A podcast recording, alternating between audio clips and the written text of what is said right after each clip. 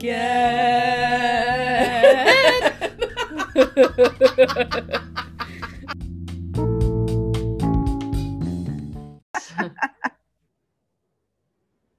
okay. This meeting is being recorded. Did you hear that too? yes, I've never heard that before. Oh, that's weird. Well, welcome to uh, our show. This is the part I don't get. Yes, I am Jay. I am Bay, and we are back, biatches. Yes, after a long break, we are now back uh, on episode 60. I looked Oh, it I was gonna ask. yeah, and I didn't even think to rename it like you do. Now Jay has the power with the recording because Yeah. someone canceled their Zoom account. roll here. reversal. It's summertime. I gotta. I like the gotta- power. I gotta cut those costs. Well, you are welcome to it, sister. Um, yeah, she's a she's a married woman now. I, I. I am. Well, I guess technically I'm not a Mrs. because I didn't take his last name, but I don't- I don't believe that. I'm. I didn't take my husband's last name, and I am a Mrs. all day, every day. All right. Well, I am a Mrs. then. Who cares about these ridiculous rules? If you want to be a Mrs., you be a Mrs. If you want to be right. a Miss, you be a Miss. Because I've I've had some people say that to me too, where where like if you call them a Mrs. or you're like write down Mrs. and they'll say, I miss, and I'm like, oh, I'm sorry, and they're like, I didn't take my husband's name. I'm like, oh, okay, well, I feel the opposite, but you do you. I'm doctor, actually. yeah, I know, right? that that'll just make it much easier. Yeah. So Yeah. for my summer job, speaking of summer times, I, I'm I'm outside all day, and I swear the same cicada jumped on me like three freaking times, and I kept flicking him off. I mean, I know there's no way you can tell, but there was like 30 minutes in between each moment, and I just like felt something on my leg, and it made me think of you because you had covered the cicadas. This whole cicada swarm brood thing always reminds me of you because you're you're the Brood X. you're the uh you're the cicada factoid person i guess. Yes. you know everything well, you know, them. and uh, we we gave a shout out to the cicadas at our wedding with the chocolate cicadas, and we took a few pictures with them. So you know, if if you can't beat them, join them. Is always how know, I right? see it. but the thing it. that i thought about you know while i'm sitting outside which is actually quite lovely especially now that they're dying down you know so they're not everywhere but this one cicada just loves me apparently if you think about it they're always there we just don't see them isn't that creepy oh, like There's- underground? there's because like i mean what are the numbers it's it's thousands upon thousands of them Like, right Millions. Yeah. Yeah. So there are millions of cicadas underground with us at all yeah, times and they, pretty much every year a different like uh I guess brood comes out, but um you know the 17 year ones are the biggest. Yeah. popula- That's why we notice it so much. Yeah. But there's other like some come out every like five years and yes i've so, heard of that but they're Yeah. always there think about that millions of little things underneath of us all the time well, there were those shirts that said like here for a good time, not a long time. uh, those are my favorite. well, anyway, I have no idea whose turn it is, so you can go first if you'd like. really because i was feeling the exact same way i wanted you to go first All right. Well, I, I can go first. That's fine. I think Um, you should. You said you you liked that power. Take it by the reins. yeah. So I I've been kind of back into my like true crime phase or not phase. I don't know. You Me know, too. I've been goes. listening to the podcasts again. The true I actually haven't. I've been watching a lot of so ID. my yes ID and then uh, a YouTube channel. Some YouTube channels out there are really, Really? good. There's this one called JCS Psychology, and they like Okay. um they analyze uh like interrogation videos from Oh. like some really big murderers or even not so big that you haven't heard of but when you hear about them you're like what um and like the know, one right? The one I watched last night, right before bed, um, was the Parkland shooter, Nikolas Okay. Cruz. Mhm. Um, I think I actually mentioned him on another episode about the um, the you know when people get infatuated with uh, killers, like serial Mhm. killers. Mhm. And um, that specific episode was just like about um, faking mental illness and showing how like he was trying to fake it and how they reacted because they knew he was full of it. Okay. Um, you know, but anyway, I would highly recommend. it. It's really good. Um, so uh, that made me um, have an interest in interrogation and interrogation techniques. So that is basically my topic tonight. Um, uh oh. so Never gonna lie to you again. eh, I shouldn't have I- said I- I- again. that makes it sound like I I, like, to you yeah, yeah, right. Sound- I swear. I, I misspoke. I promise. like, But wait a you're gonna- minute. Now you're gonna have to interrogate Eh, me to find out. well, one of the things I learned is it's it's not as easy as as we think. I would assume um, it would be very challenging, just the whole idea of the things that we know now versus like the 80s and before and stuff, you know, like of the Yeah, it's not thought. as simple as like oh you look up to the left and that means you're lying Yeah. you know so uh, my sources were um, off olr research report uh, from the connecticut general assembly by an attorney Oh. named james orlando it was a very good one uh, wikipedia of course an article called bring peace to the united states a framework for investigative interviewing a uh, wired video by Joe Navarro, who is a retired FBI interrogator, and um, he would interrogate a lot of like cops or up cops, uh, spies from other countries. Whoa, Um, jeez. yeah, really interesting. Um, so my focus is just going to be on police, mostly police interrogation in the U.S. and also a little bit in England. Um, so interrogation.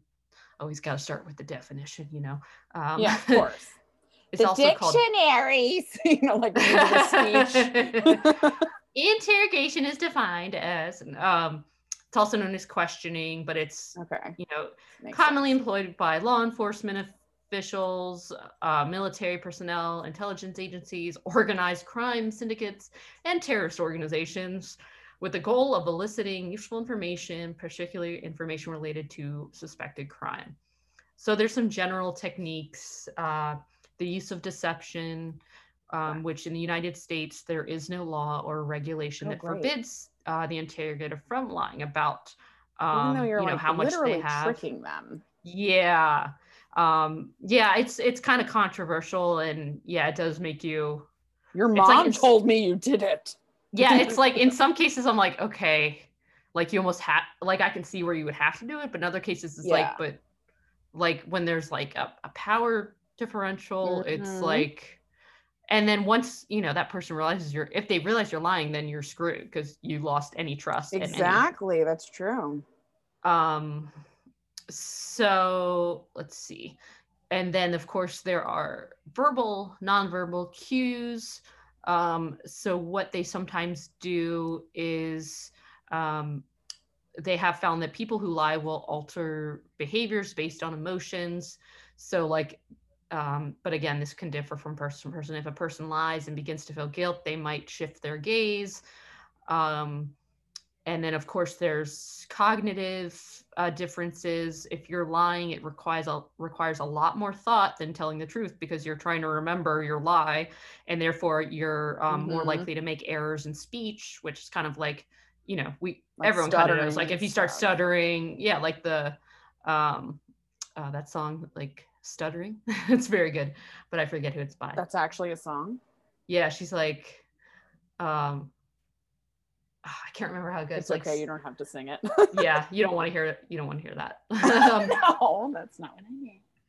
i get it uh and then there's what they call the attempted control approach where the person will try like a little too hard to come across as normal and cool and honest and try to adjust their behaviors to make themselves more believable um but i mean funny because this makes me think of like DUI checkpoints. Yeah, I but like for like- me, if I were in an interrogation room, I would be so nervous. Like I would look so guilty. That's I'm I'm like- nervous. I'm nervous going into a bar when they look at my ID. Or, I like know. when I like leave like a liquor store or whatever because I know I'm well over the age of 21, but I'm just like "Ah, they're not know, I'm gonna believe like- me. I'm like, don't make eye contact with them. And then I'm like, wait, they're gonna think I'm trying to hide something. Make eye contact with them. That makes me look nervous. It's like I and it's like you're not even doing anything wrong but yeah that power differential definitely it's legit Yeah, and then like when they scan the ID, I'm like, what exactly are they scanning? And what if mine comes up as a fake, even though I know it's not? i know i know And I'm then those clearly lie detector 18. tests. Yeah. Jeez. This oh, well, lie detector go out. tests is they're bs Yeah. Yeah, I don't even know if they're still admissible, but um, Well, they aren't no they're not Oh, even the person who invented the lie detector test says that or i'm obviously paraphrasing and going to misquote this entire thing but he like essentially wished that he had never invented it because of the misuse of the lie detector test by- Wow, he probably by- had no idea it was going to be used like that. it's essentially just a stress meter Yeah. and like duh like you're going to be pretty darn stressed yeah, if I know that I'm already a suspect or something, eh, like, yeah, that question, like, I'm probably going to fail. even yeah if I and if you're like a sociopath or whatever like you're going to be cool as a cucumber Yeah, you, would know more about shit. that than i would but um, and then of course there's the whole good cop, bad cop routine, which we kind of Mhm. know.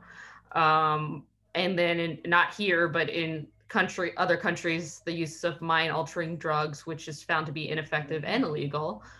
Um, and then of course, well, not of course, but unfortunately, torture is also something Mhm. used um, not legal here but it was during certain wars and you know well it was kind of covered up but you know Yeah. abu ghraib and all that stuff Mhm. um I'm sure things have happened. right If a human being can do it, I'm sure it's it's been done. yeah um so in the united states uh police interrogations are conducted under what's called an ad- adversarial system where the police seek to obtain material that will aid in convicting a suspect rather than discovering the facts of the case which is really uh, kind of disheartening like the way that's written um because it's like we don't really care about the facts or the truth. We just want to like find someone guilty and i Mhm. think that's uh problematic to say the least um and the most widely used technique in US law enforcement is called the Reid technique and it was developed by somebody named John Reid um it's uh, like I said, widely used. It involves steps to obtaining a confession and methods for detecting deception in person's body language. It has been criticized for being difficult to apply across cultures and eliciting false confessions from innocent people. So, why we still use it, I don't know. But I'll get a little more into the critique of it later. Okay. Um, so it starts with um, a factual analysis where, you know, just the basics of any crime case where they uh, look at the crime scene, they analyze everything, um, they look at opportunity of the suspect's opportunity, access to commit, behavior, motive, um, how they acted before and after the crime, and they look at biosocial status, meaning like, um, you know, were they married? Were they male? Were they, you know, what race were they? Because these are all like you're more likely to commit a crime if you're male, and which Mhm. again might be problematic. I don't know. um, yeah, because of that bias. yeah, yeah, right. Because it's like kind of chicken or the egg thing, I would think. Mhm. But um, and then they do what's called a behavior analysis interview. That's like step two. Um, or and it's used. Um, I'm sorry, it's where the investigator basically asks the suspect a series of background questions to get a baseline of their behavior, both nonverbal and verbal.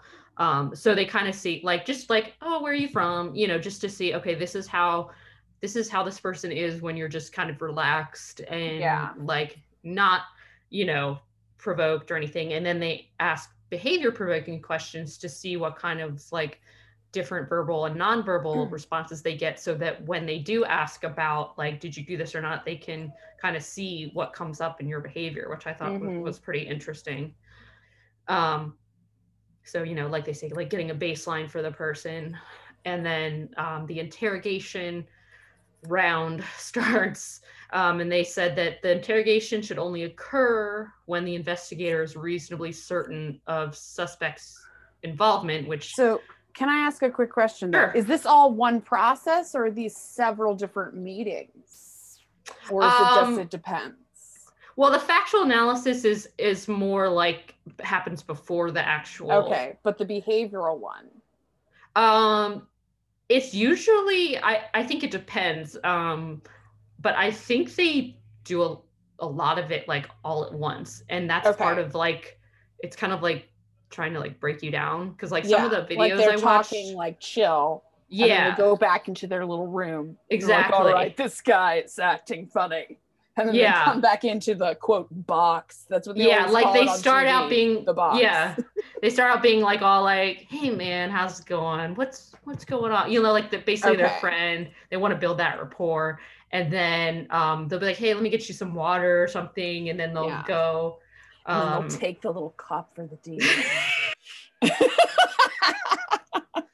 yeah, and then um, but I think it kind of depends like how much you know they think they're gonna get from the Okay, suspect, and if they ask for a lawyer, obviously. All right. Um, Cool. And then the interrogation begins. dun, dun, um, and so the first so the interrogation itself has like different steps and not really steps but different like ways of um, dealing with certain things that come up during the interrogation Okay. so they talk about um, positive co- confrontation where basically you say you reveal the evidence that shows the person is guilty so you're like hey look we have you on video um, yeah.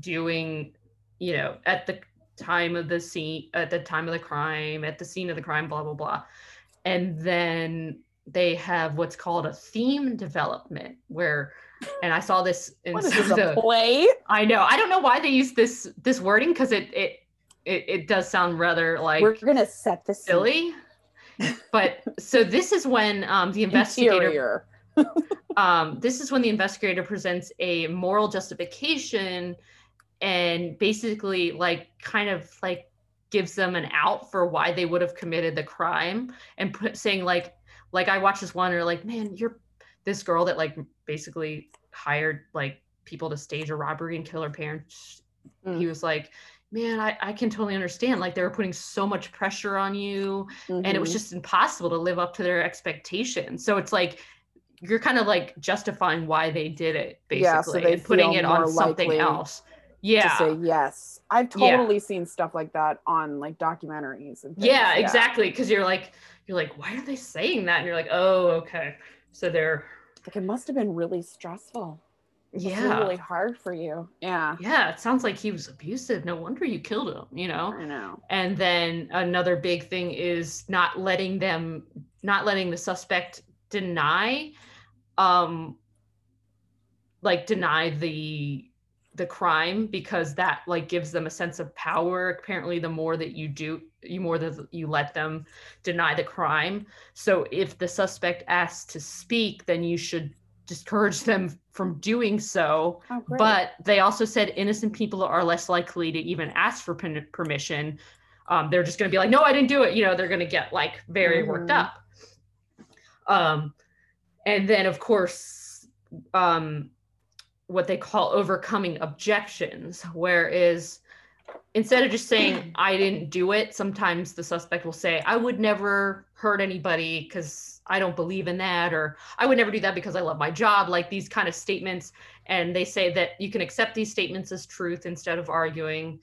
Um, and then procurement and retention on suspects' attention. So this is like getting them to focus on the theme of like, yeah, I understand why you did that, um, rather than the punishment, um, because obviously you don't want them to think about the uh, punishment or think about, hey, you're going to jail. So they're not allowed to. Um, they can't lie about that. Like if they ask them like, what's going to happen to me, or like, Yeah. am I going to jail? They're not allowed to be like, no.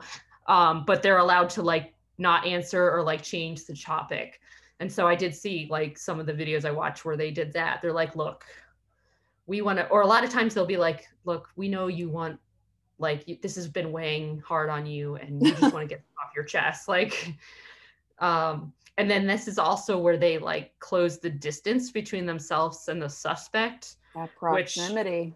Which, yeah although like on other like on on the video i watched with joe navarro he was saying not to do that because it makes them uncomfortable but maybe that's what they want to do um maybe. I don't know i think i see it as more of a uh kind of um like intimidation. Like you're like kind of like pressuring the person especially if they've already been in the room for several hours. Um and just like okay this person's getting closer to me. I'm feeling like claustrophobic so i'm just going to say what are the rules on how long you can be interrogated for? That's a good question. Um because i know that they can only hold them 20 like what 24 hours without um filing charges and then they have to let them go but they can't possibly interrogate someone for 24 hours so there has to be some sort of rule on on that. So and, it looks like um, without a charge, um, if you are detained in a police custody for questioning about a serious offense such as a murder, robbery, without any charged offense, the police can hold you for up to eight hours, but can only oh. question you for up to four, or it would be deemed excessive interrogation. Okay, so only eight. That's if you're oh, not charged with anything. Yeah. Yes. But then if it's sometimes they're just asking you, this happens on TV all the time where they're like, you know, like, you know, you're not being charged with anything. You can leave whenever you want yeah. to. So that's probably different than an interrogation because this they're being detained.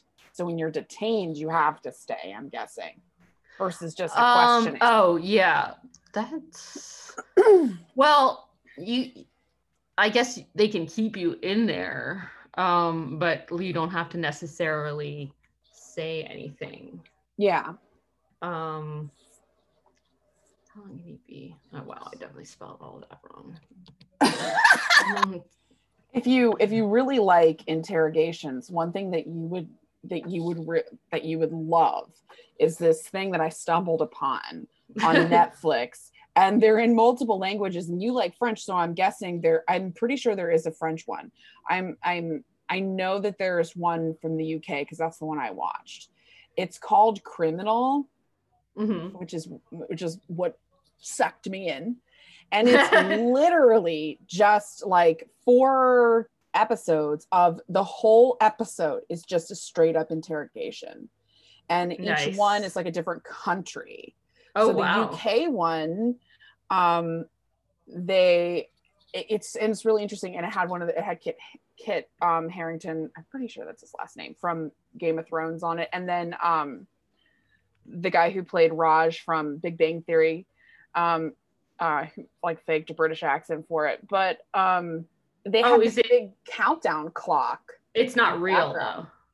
I don't think so. No, but they had this big red countdown clock, being like, you know, we've only got we've only got this much time left you know like like they had like it was like tick tick tick you know um and like essentially like you have only this much time to question this person and then that's it if you don't get them to confess then that's the end of it so oh. it was really really good of course obviously that's in the uk so very different probably yeah is it that's on netflix you said yeah and i think it's like I think it's like four episodes. It's really interesting because each one is so different.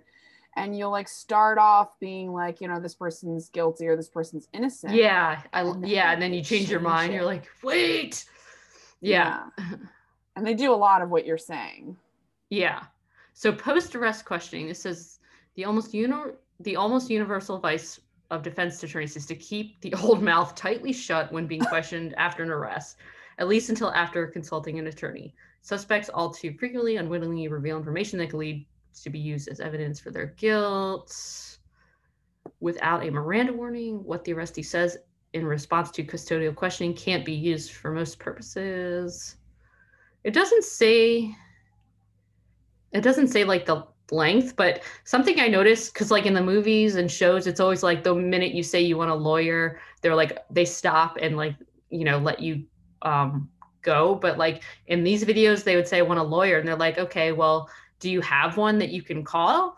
And they're like, Mhm. no. And like basically, I I'm assuming these people are detained because they're like, um, you know, like I I don't have anybody. Like, can somebody help me get one? And they're like, no, like, and you have to figure that out yourself. So Yeah, like unless you have like a friend or a family member, or you're just really rich and you have one on retainer, right, and it's like or you've So been through the criminal process many Right. times before. yeah otherwise i guess it's like a public defender so it's like it's not like they just dramatically stop the investigation it's like they almost try to convince you like or they kind of like talk you out of it a little which i was surprised um oh my god, I- what was I watching recently?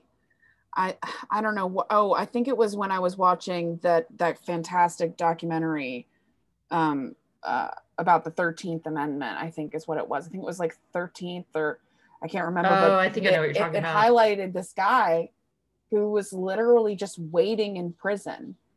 Um, you know, because they, they essentially like just wait you out and try and get you to just just take your plea deal and say that you've done something. He's like, I didn't do it. And like, I will sit here and I will wait in prison until like I can, you know, yeah Get i saw justice.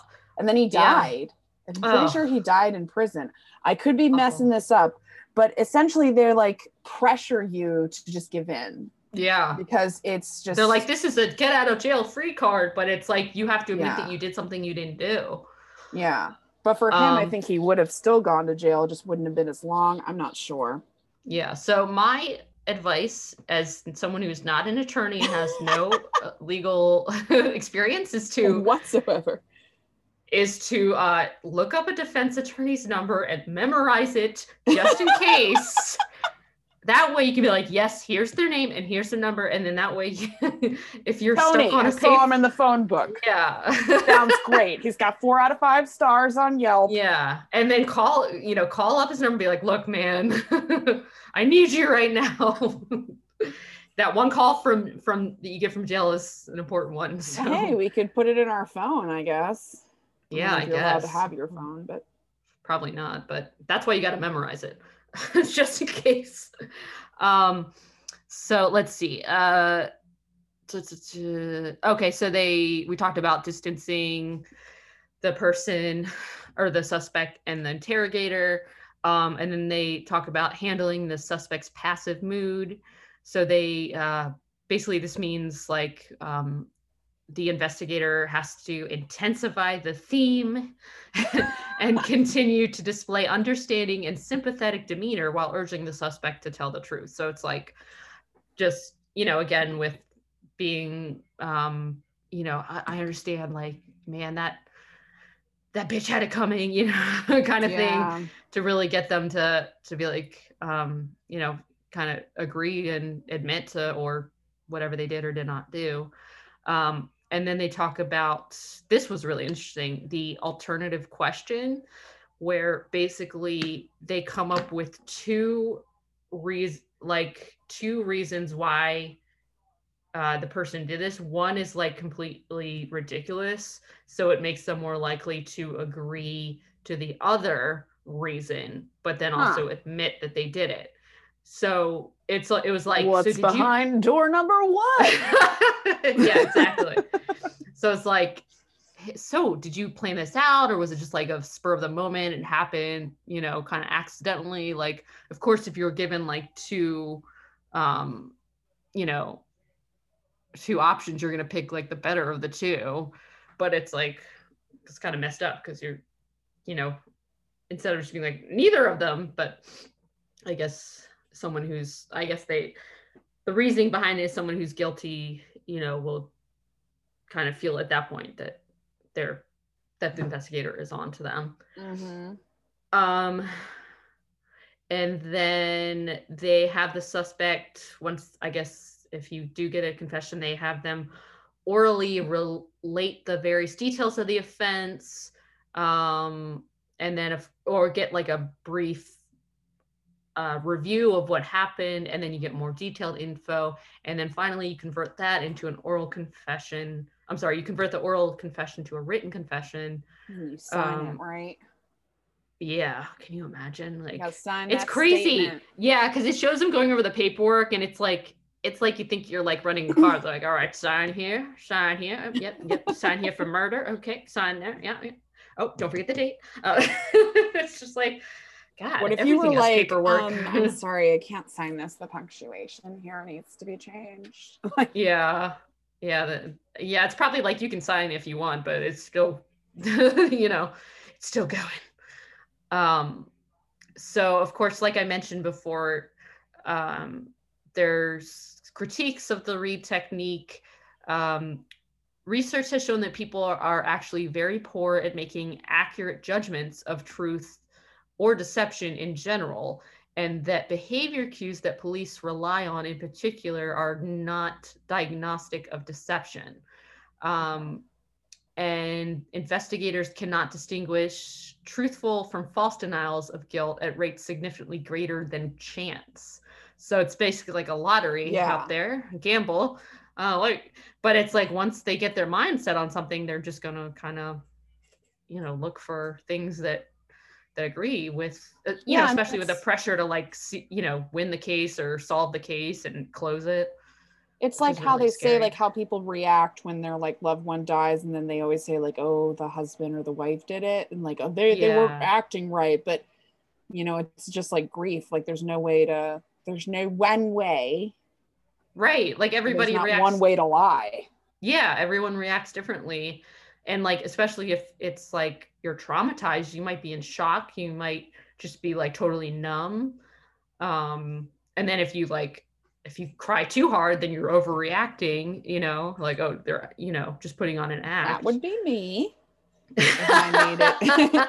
if I made it anywhere into the a situation like that I mean good luck getting anything out of me I do I not handle st- stress well see i would be i would be on the opposite they'd be like she's not even crying like she's just sitting there Ugh, I wish like you know because for me it always takes a while to to hit me they'd be like, ma'am, we're gonna need you to calm down. Like bring in the white They're like, "Here- coats. here's your Xanax. yeah. So, um, and then they say that this technique, of, like using coercion, um, often leads to false confessions. Um, Mhm. so, and yeah, the like I said, the Joe Navarro video I was watching. So he's like considered an expert on non-verbal um, body language. Um, so, well, I guess that's kind of the same thing. he's a mentalist. Yeah, I guess. I guess you could say that. Um and he was saying that like it's impossible like there's no such thing as like like I kind of said before like if this person looks in that direction that means this or there's not like a definitive body language to or Every let me- scenario. yeah like there's just no way to be to use body language to figure out if if someone is lying or not based on body language alone like it's just impossible like wasn't there was it psych or one of those shows where like or no it, I think it was like a shorter lived show where it was like this guy was like a human lie detector and he could tell like just Oh, from their body. I think I know what you're like, talking about. It had that Tell me the truth British guy. Yeah, I think. Oh God, I know exactly what you're talking yeah and it was like wow and like he. I, I just remember being like that's so cool. I feel like it was called "Lie to Me" or something. like yeah that. sounds right. Lie to me. And he's like well he turned his leg to the right symbolizing this. And it's like you know. And he was saying how like there was this woman they they were um not interrogating but interviewing and she was like acting really really nervous. And like she couldn't sit still and they're like ma'am is there something you want to tell us and she's like yeah i i parked my car in like a one hour time limit and i'm going to get a ticket and i'm really worried about it like can i move my car and they're like oh and then after that she was like totally calm and she ended up having nothing to do with what they thought like the crime that she was involved in um so uh so then there's a kind of a push Oh my gosh, it was. It was "Lie to Me." I just Lie to Me. it up. Tim Roth Yeah. Was the Mm. human lie detector. Dr. Oh, Cal okay. Lightman was his character's name. All right, go ahead. How- Sorry. Okay. Thank you. Well, I'm glad we, uh, yeah, I was like, I don't know, I was like, tell the truth. um, yeah, so the peace method is used in England and, or the UK, I should say. I, I used to think that UK and England were the same thing. um, so UK and then some other, I think it's like being more and more used in other countries as well. Um, so it's less confrontational interview approach. Um, it allows the suspect to tell their story without interruption before confronting them with inconsistencies. And um, what makes this different than the US, uh, the Reid technique is you're prohibited from deception. Um, so the it's pretty straightforward. Uh, the first step is preparing and planning, where you create a written interview plan and certain objectives. Um, then you meet with the, the person, the suspect, and you engage and explain. And uh, you build rapport and you use active listening, which I'm like, man, this feels like social work school. Yeah. um, and then you, and then comes what's called the account stage, where the um, they obtain the interview's account of the events, and then um, any questions that the investigator has should be short and it shouldn't be like a lot of jargon. It should just be like straight to the point. Um, and then closure, where the interviewer summarizes the person's account of the events. They allow the person to make any clarification or ask questions.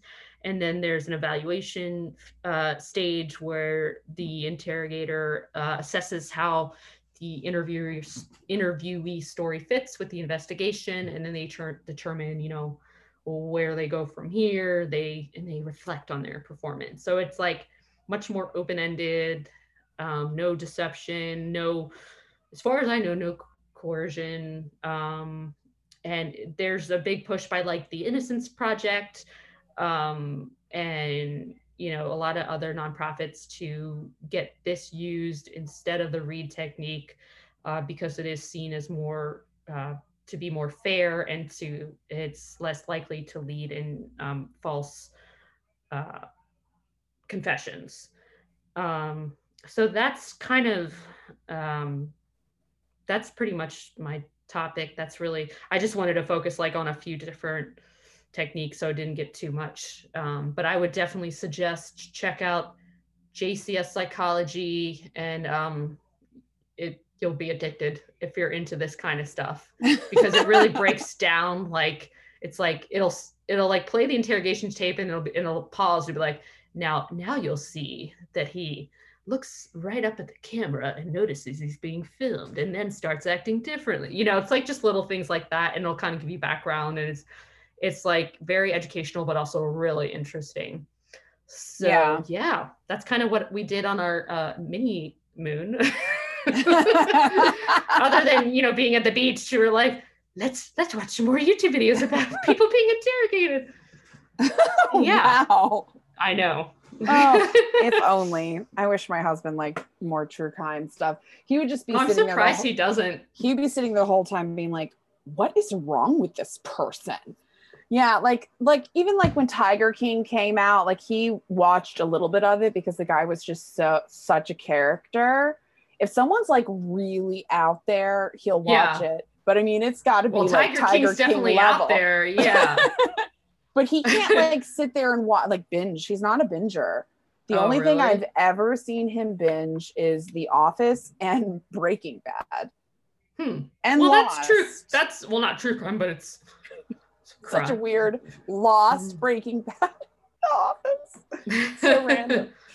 Um, but yeah, so that was good, and it's interesting because mine has to do somewhat with the police as well. Oh, nice. So you know, we must have been like linking Same minds wavelength. again. You know, just uh, I love it when that happens. uh, one mind, two bodies. You know, so. This happened to me twice. And then when I saw it the second time, I was like, okay, I feel like I have to, this could be a decent podcast. Um, and then I feel like I also overheard it on one of my faves that I've mentioned many times before Adam Ruins Everything, but I'm not 100% sure if I heard him mention this or not. But I was like going to the pet store and I saw this random dude outside with like a table set up, you know, like I guess, you know, handing out brochures or whatever for Dare. You know. Oh, you know what? I saw that guy too. or no, it was a girl. It was a long time ago, but it was outside that PetSmart. I know exactly what you're talking about. and well, this one was a Petco, so maybe they're making Or it what's around. the one in Rockville? the one that you and I go to is a PetSmart. The, the- Okay. not the one that's a little closer to my house is a Petco. And I saw him in front of a Petco, and I was like, "Oh my God, Dare! I thought that that didn't happen. I thought that that's Yeah. gone and done with." And I didn't think of anything of it. But then I saw another guy standing in front of the Starbucks like a few weeks ago with his little table set up, and he's wearing the Dare shirt that we all got. I got a gray one. Um, I, re- I wore that Dare shirt. oh, for I so remember you wore that Dare shirt. I don't. I'm sure I got one. I'm surprised I didn't. Wear and it it, you know, they gave us like the biggest possible T-shirt, so it was perfect, Perfect my, for sleeping. my fashion sense at the time. You know, if if it didn't, if it wasn't like four sizes too big and something you couldn't sleep in, didn't wear it to school. Hello. Okay. Yeah, I know. I mean, class, class over here. So I thought to myself, like, that's kind of weird. I thought the Dare was essentially, you know, taken away and that it, that, you know, they knew that it didn't work. Um, and that's the reason why, you know, it was no longer. Yeah. So I wanted to find out if it's, if, you know, what's that about? Like, is this real or is this some sort of scam? These people like passing out flyers and like, maybe they're trying to get donations or something like that, you know? Yeah. And also, it's weird to be out in public and not like in a school, you know, which is where we all got there. yeah, or like at the education originally. Meetings or something. Exactly. Maybe they go there too. So I went down a baby little rabbit hole um, and I got my um, sources from a couple of places, but mainly from um, livescience.com and americanaddictioncenters.org um, and Wikipedia. So, drug and alcohol resistance education, otherwise known as DARE, little periods in between each letter, DARE, was introduced into elementary school classrooms in 1983. Uh, so, though no longer as widespread as it was, apparently it is still part of the curriculum in many school districts. I was really surprised by that. Um, Really? yeah. Thought it was if dead. you were one of millions of children, such as Jay and I, who got that wonderful it worked for t-shirt, me. who got that wonderful t-shirt, I'm a success story, sort of. and, and slept with this shirt and wore it to school many times. um, who completed the drug abuse resistance education program uh, between 1983 and 2009, you may be surprised to learn that scientists have repeatedly shown that the program did not work despite being the nation's most popular substance abuse prevention program. dun, dun, dun. So, um, of course, DARE was a was essentially a byproduct of Nancy Reagan's "Just Say No" campaign, and mixed in with you know America's war on drugs. That really kind of came out of the the Reagan era in the 80s. So, in Okay. essence, DARE was the youth directed arm of these campaigns. So, I guess it's kind of like get them while they're young idea. yeah, Um, just like they do with gang members. yeah so the police were like you know it sounds like a plan let's let's take this on um so at its peak in the early 90s which is pretty much well we were kind of like the later 90s when we did when we were in fifth grade but you know we're right in there dare was implemented in 75% of schools in the us and cost taxpayers an estimated 600 million to 750 million dollars a year a year and this was in existence for over 20 years. That's a lot of money. So did DARE work? Question mark. Although very popular by parents, schools, and politicians, DARE was completely ineffective in preventing drug use and overall didn't work. They started studying its effectiveness um, in 1992 uh, when a study conducted in, at Indiana University showed that graduates, I love how they call them graduates of the DARE program. Thank you, I'm a graduate. Where was my cap and gown? I know. All I got was this T-shirt. You're right, literally. It's like one of those only moments where that really can't that word can be used. You know, like I went to Mexico and all I got was this stupid T-shirt. You know, like I went I went to Paris and all I got was this T-shirt. So this is one of those moments where we can really say it. Um, so um, so they showed that the graduates of the DARE program um, had significantly higher rates of hallucinogenic drug use um, than those that were not exposed to the program at all. And every study on the effectiveness of DARE, including a major 10 year investigation by the American Psychological Association, found pretty much the exact same result that the program didn't work and in that, um, the APA study, the big 10 year one, the one that's mentioned in most of the articles, they studied, um, it's such a weird number, a thousand and two individuals. Like, why? Round that down. Like a thousand and two individuals that were in their early 20s who all participated in DARE in the sixth grade because, of course, unlike us, most a lot of elementary schools in the U.S. go up to sixth grade. Um, so oh yeah, they found no measurable positive outcomes from participating in the DARE program towards drug use, attitudes towards drugs, or self-esteem. Wow. They they did find that the program is actually very counterproductive, similar oh, wow. to the study that I already mentioned that 10 year study found that there were higher numbers of drug use among high school students who went through the DARE program compared to students who did not. And you know what? Now that I'm reading this, we have a handful of friends that were in private school. So I uh-huh. wonder if I feel like they would be less likely to have had DARE in their school. Yeah, I don't think so. I feel like when I ask other people about DARE, they're like, I don't know what you're talking about. Because we have a lot of friends that, that are from other states too. So yeah. that probably has a lot to do with it too. But it's interesting. I wonder like what they would think about this. like if we showed them like a little video. I'm Scruff McGruff, the crime fighter. you know, little trench coat. So weird. Um uh I don't know if Dare and Scruff McGruff were connected, but I just feel like they were. Um so because of those studies, DARE eventually lost federal funding in 1998 so that that taxpayer dollar um, you know disappeared in 1988 but it still existed regularly till 2009 um, psychologist william coulson said that dare increased drug awareness so that quote as they got a little older students become very curious about these drugs they've learned about from police officers. Oh no. End quote.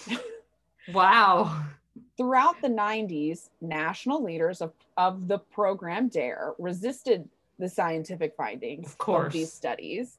And in some cases, they even tried to bribe academic journals not to publish them, um, obviously, so they could stay um, in business. Program leaders told the press that strong public support for DARE was a better indicator of its success than actual facts scientific studies or statistics. Um, you know, because everyone loved the t-shirt and let's face it, getting out of class. You yeah. know, like that's the only thing that I remember. I remember like, okay, cool, the police officer's coming in. Put your books down, everybody. Let's sit back for an hour. You know what I mean? Like, come on fifth grade was a stressful year. you had to learn about like the college. We were getting ready for graduation, moving on to middle school. You know, you had to take that pre-algebra exam. You know, there was a lot. oh, we had the what was the MSPAP or whatever? Oh, the MISPAP. Yes. MISPAP. so anyway, you had to learn your student ID number for the first time. it was a, it was a big year. Um, so, uh, program leaders told the press, you know, that you know that public perception was a was a bigger indicator, and they should really just listen to that and they they also claimed that the program improves the relationships between youths and the law so the program essentially failed due to three major reasons public hysteria versus evidence-based learning politics mm-hmm. of the mm-hmm. policy and of course my personal favorite a faulty curriculum uh, so um, because it was started during the height of the war on drugs the focus of the program was mainly on punitive consequences instead of rehabilitative education, which was a big reason why it didn't work. The Department of Justice gave federal grants to DARE, ordered for a large scale report to be conducted. So, after analyzing large amounts of, of that data that showed DARE simply just didn't work, DARE then actually resorted to legal action in an attempt to diminish or silence the results of that report. oh, that's terrible. Um, DARE's reluctance to incorporate data to adapt its curriculum is, is a big reason as to why it didn't succeed. wow. For most schools, DARE, and, and I really should explain this for anyone who didn't go through DARE. Um, the most the most schools the whole curriculum is just lecture based where a police officer would come to your class and they would just kind of talk to you for like 45 minutes and they would always have audiovisual aids including the suitcase with the fake drugs. Do you remember this? You know like they open up this box and it's got like it's got like 50 different types of, of quote unquote drugs and some of them are like you know it's like and it's all like behind plastic so you can't actually like touch it or get it out but you That's know what it's like that's what got the kids started. They're like, ooh, they've got their want to little try it. speed speed pill and the little vial of coke and you know look this is this is meth kids don't do this you know and I, remember seeing that and being like oh my god that's drugs he's holding drugs look at all those drugs oh my god i can't believe he but i mean in reality it's probably totally fake you know i mean i hope they're not bringing Yeah. this real suitcase to an elementary It's probably school. like baking soda or something. I hope so because what if like it got lost or you know there's got to be some idiot out there that stole that damn thing. You know, like thinking that they were going to get oh, high. Oh yeah. So, so for most schools, it was that police officer lecturing you for about 45 minutes to an hour. And they explained the risks of drug use and offered tips on how to refuse them. Um, this is a big part of that whole just say no. And I do remember peer that's where. I learned what peer pressure was. Yeah. And I remember like them telling us these scenarios that we could say, you know, instead of, you know, And wouldn't we do like a role play or Yeah. something? instead of succumbing to that peer pressure. But most of it was completely lecture based, like it wasn't like hands on at all. Yeah. So the program also attempted to create a better image of the police. The program focused on many issues Oh. like self esteem and peer pressure. Um, they also, and I did not know about this, and this was especially disturbing. They created information for parents too. Um, and I figure, like, okay, it's like a flyer, but they actually made a book called Keeping Kids Drug Free. And it had a lot of things in this book, as you can imagine, including a 2,000 word glossary of slang terms and Mm. questionnaires. So they wrote in like questionnaires that the parents could then ask their kids. I can't even imagine being like drilled by your parents at the dinner table, like the stuff that they wrote in this book, um, just for what I'm assuming is very overly paranoid parents. Um, they said that the book, helicopter parents. and those are the kids that probably went straight to drugs. and I mean, this was the 90s. Let's get real. Like, we were all latchkey at the time. And, like, you know, we were raised by the TV. And, you know, it- we were just an offshoot of the 80s where it's just a miracle we all survived, you know? So they said that the book was very out of touch with reality and was mostly just fear based. There was a shock. For example, that's how the, that's how they like to do things with at the police. I know. Um, well, I mean, it just fo- again focuses on the punitive damages there. So if your child answered yes to, did something exciting happen? I mean, like, how broad is that? Or if they, quote, tried hard to win a game, end quote, in, in the questionnaires that they asked, then the parents should be wary of potential drug use for their if child. they tried hard to win a game, I guess. I mean, I guess that, What that that somehow even makes them mean? addi- have an addictive personality. I don't or know. they're just competitive. I guess, and that leads to lots he's on cocaine. that's why he's so into it. And you know, God forbid any child wants something exciting to happen. So it sounds That's like this worst. program is based on no like research or Yep, any much. sort of like background in actually preventing drug use. They just like came up with it and like this seems like it would work. Yeah, it was just a bridge from like It sounded like a PR stunt, really. from the police essentially i'm guessing like the state to the counties to the specific kids. Get them while they're young. Let's have this great um, relationship with the kids and and the parents and the police. And let's get them to trust us and everything that we say and say that you know like drugs are bad and all you got to do is just say no kids and then you'll be good. You'll be fine. And if you don't just say no this is going to happen to you you know? So i mean essentially that was kind of it. I don't know if there was a whole lot of research beforehand but this book sounds kind of um i mean how should we say inaccurate and not very helpful. Um so many critics um said that the book um was borderline fraudulent while harsher critics reserved that term for dare itself not just Mhm. the book.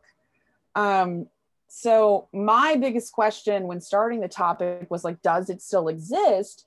And as i said in the beginning it does. So today and this still makes me a little nervous you know it, it is still in curriculums um, around the united states.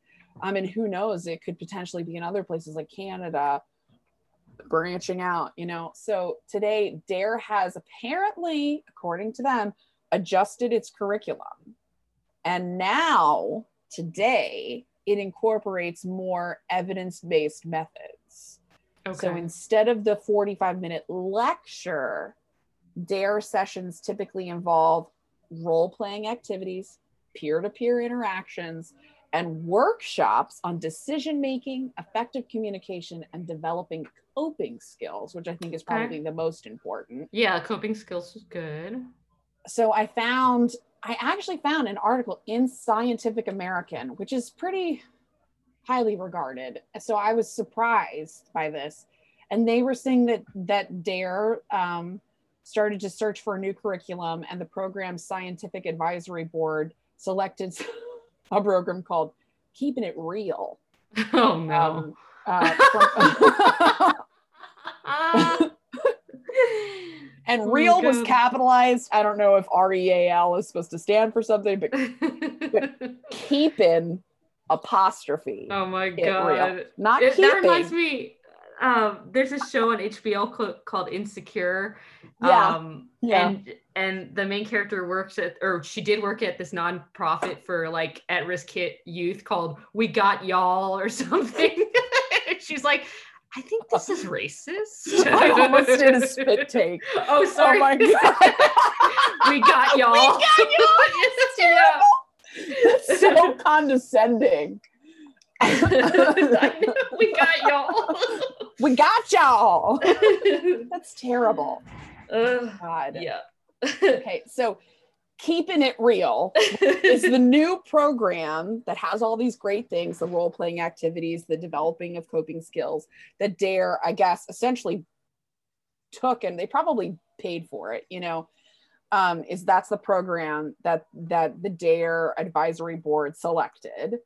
Um, and they selected it from over 200 listings on the National Registry of Evidence-Based Programs.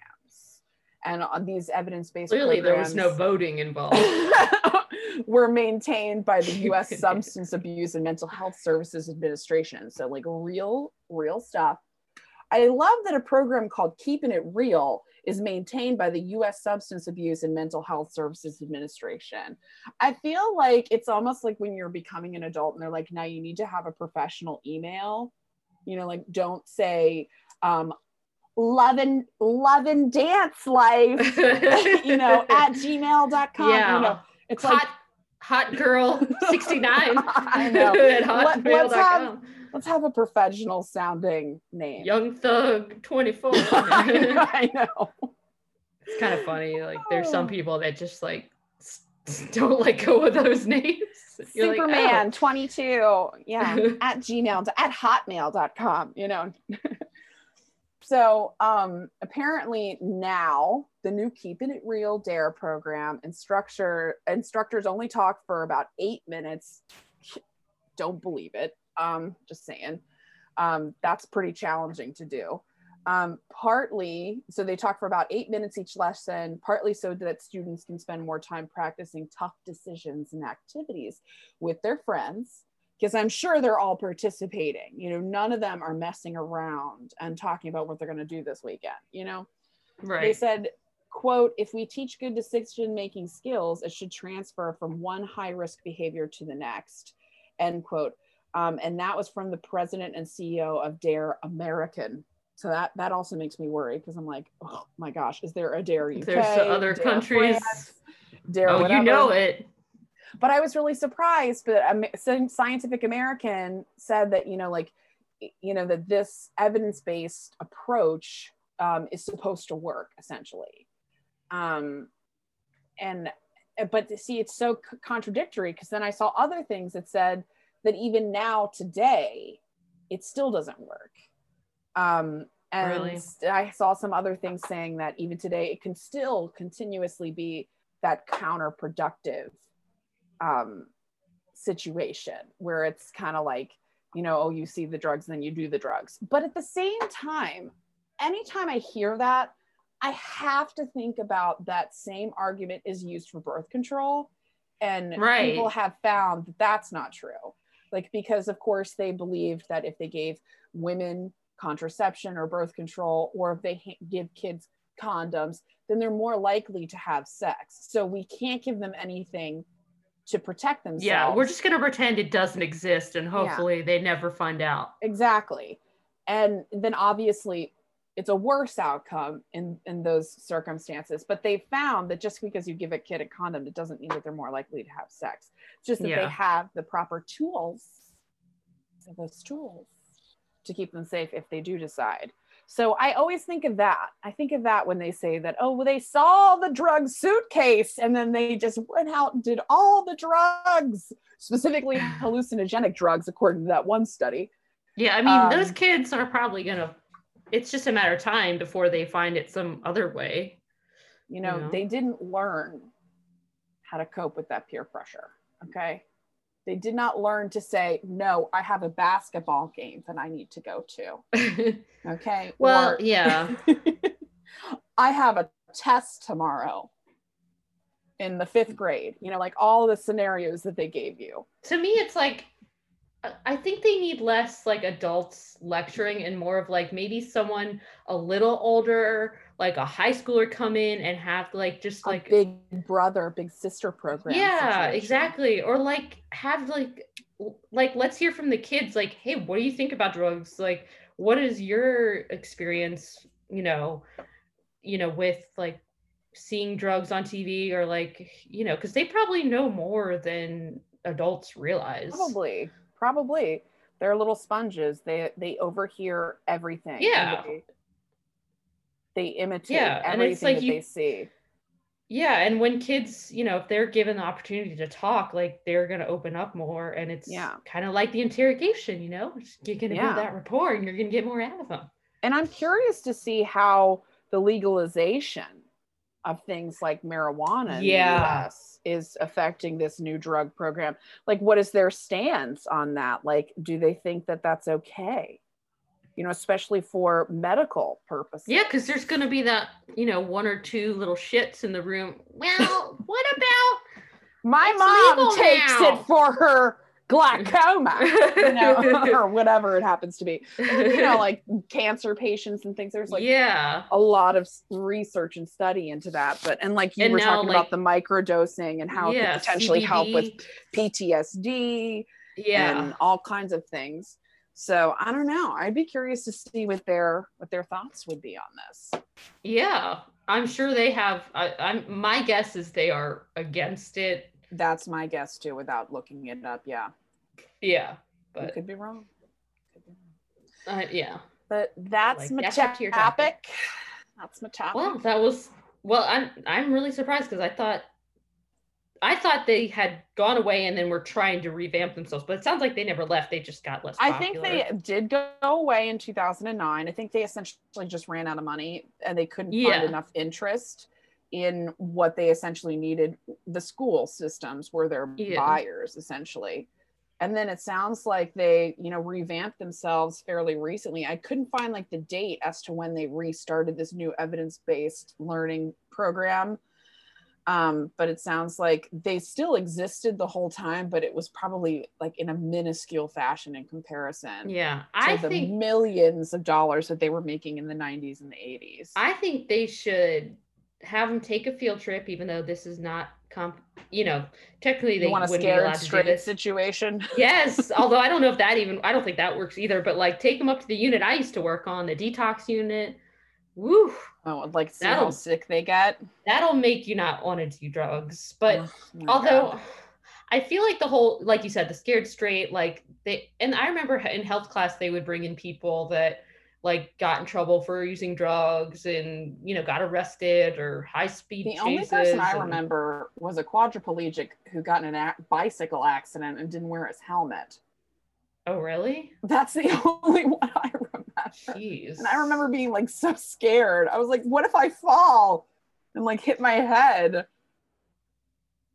Didn't, Yeah. didn't get me to wear a helmet though. Exactly. Because in those cases, it's so extreme that we we detach from it. So it's like yep. we need someone we can. true. Oh, I say we as if we're the children, but um, you know, the the the kiddos need someone that they can identify with.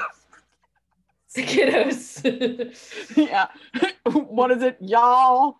we got y'all. We got y'all, kiddos. Keeping it real. We got y'all kiddos. We're keeping it real. Yeah. Oh my gosh. Hmm. No G, mind you. No G in that keeping. Well, that's how down to earth they are. I but I will say, I will say, with all this being said, I would absolutely still wear a Dare t-shirt today. So you're really up on this. would. Did you ask the Dare person if they had any T-shirts that you no, could buy? I was like, you know, like you know, like one of those things is like, like where you like turn. uh, well, remember we were in the Oh. mall that one time? It's like We're gonna continue We're gonna walking. continue walking because you're like, I just don't want people to stop. I'm just trying to get my coffee, buddy. I mean, like, I'm Yeah. sorry, but I'm it's like, oh shit, I made eye contact by accident. I'm not here to have a whole moment with you. I'm just gonna go in. I, I did the I even did the ahead ordering so that I wouldn't have to stand inside this building longer than two seconds. So Yeah. what makes you think I'd want to stand out here with you for longer than that? Right. but luckily, neither of those individuals tried to stop me. They Well, you should have interviewed it on them. my face.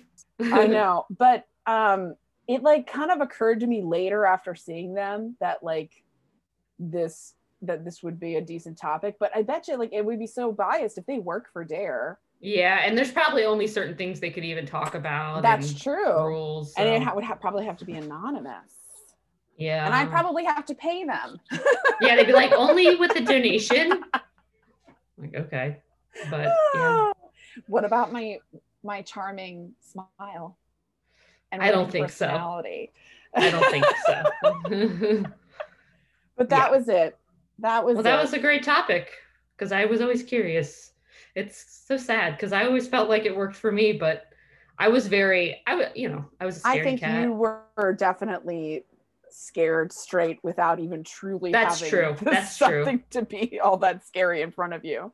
That is very. I mean, like you were scared to like not turning your homework. You you were you were scared to skip class and do all Smoke kinds of stuff. You were a very cigarette. good You were a very good child. That's for sure. Maybe it was also those posters. Remember the smoking? Like, this is what your lungs look like. I remember the steroids posters, and those like freaked me out. And then like the guy who didn't have a jaw, Yeah. chewing tobacco. Ugh. Those did scare me. That's true. But not enough. Yeah. Would do chewing tobacco. oh, yeah, that's true. Anyway, we're back for reals, people. Yes. So we'll see you in two weeks again. Tell us where they can find us. they can find us on Facebook at This Is the Part I Don't Get, Instagram, This Is the Part I Don't Get. And of course, please Gmail. email us your thoughts and feelings and questions and topics at the part I don't get at gmail.com. Thank you for listening. Right. You have to click the stop button. Okay. Where is it? Oh, stop.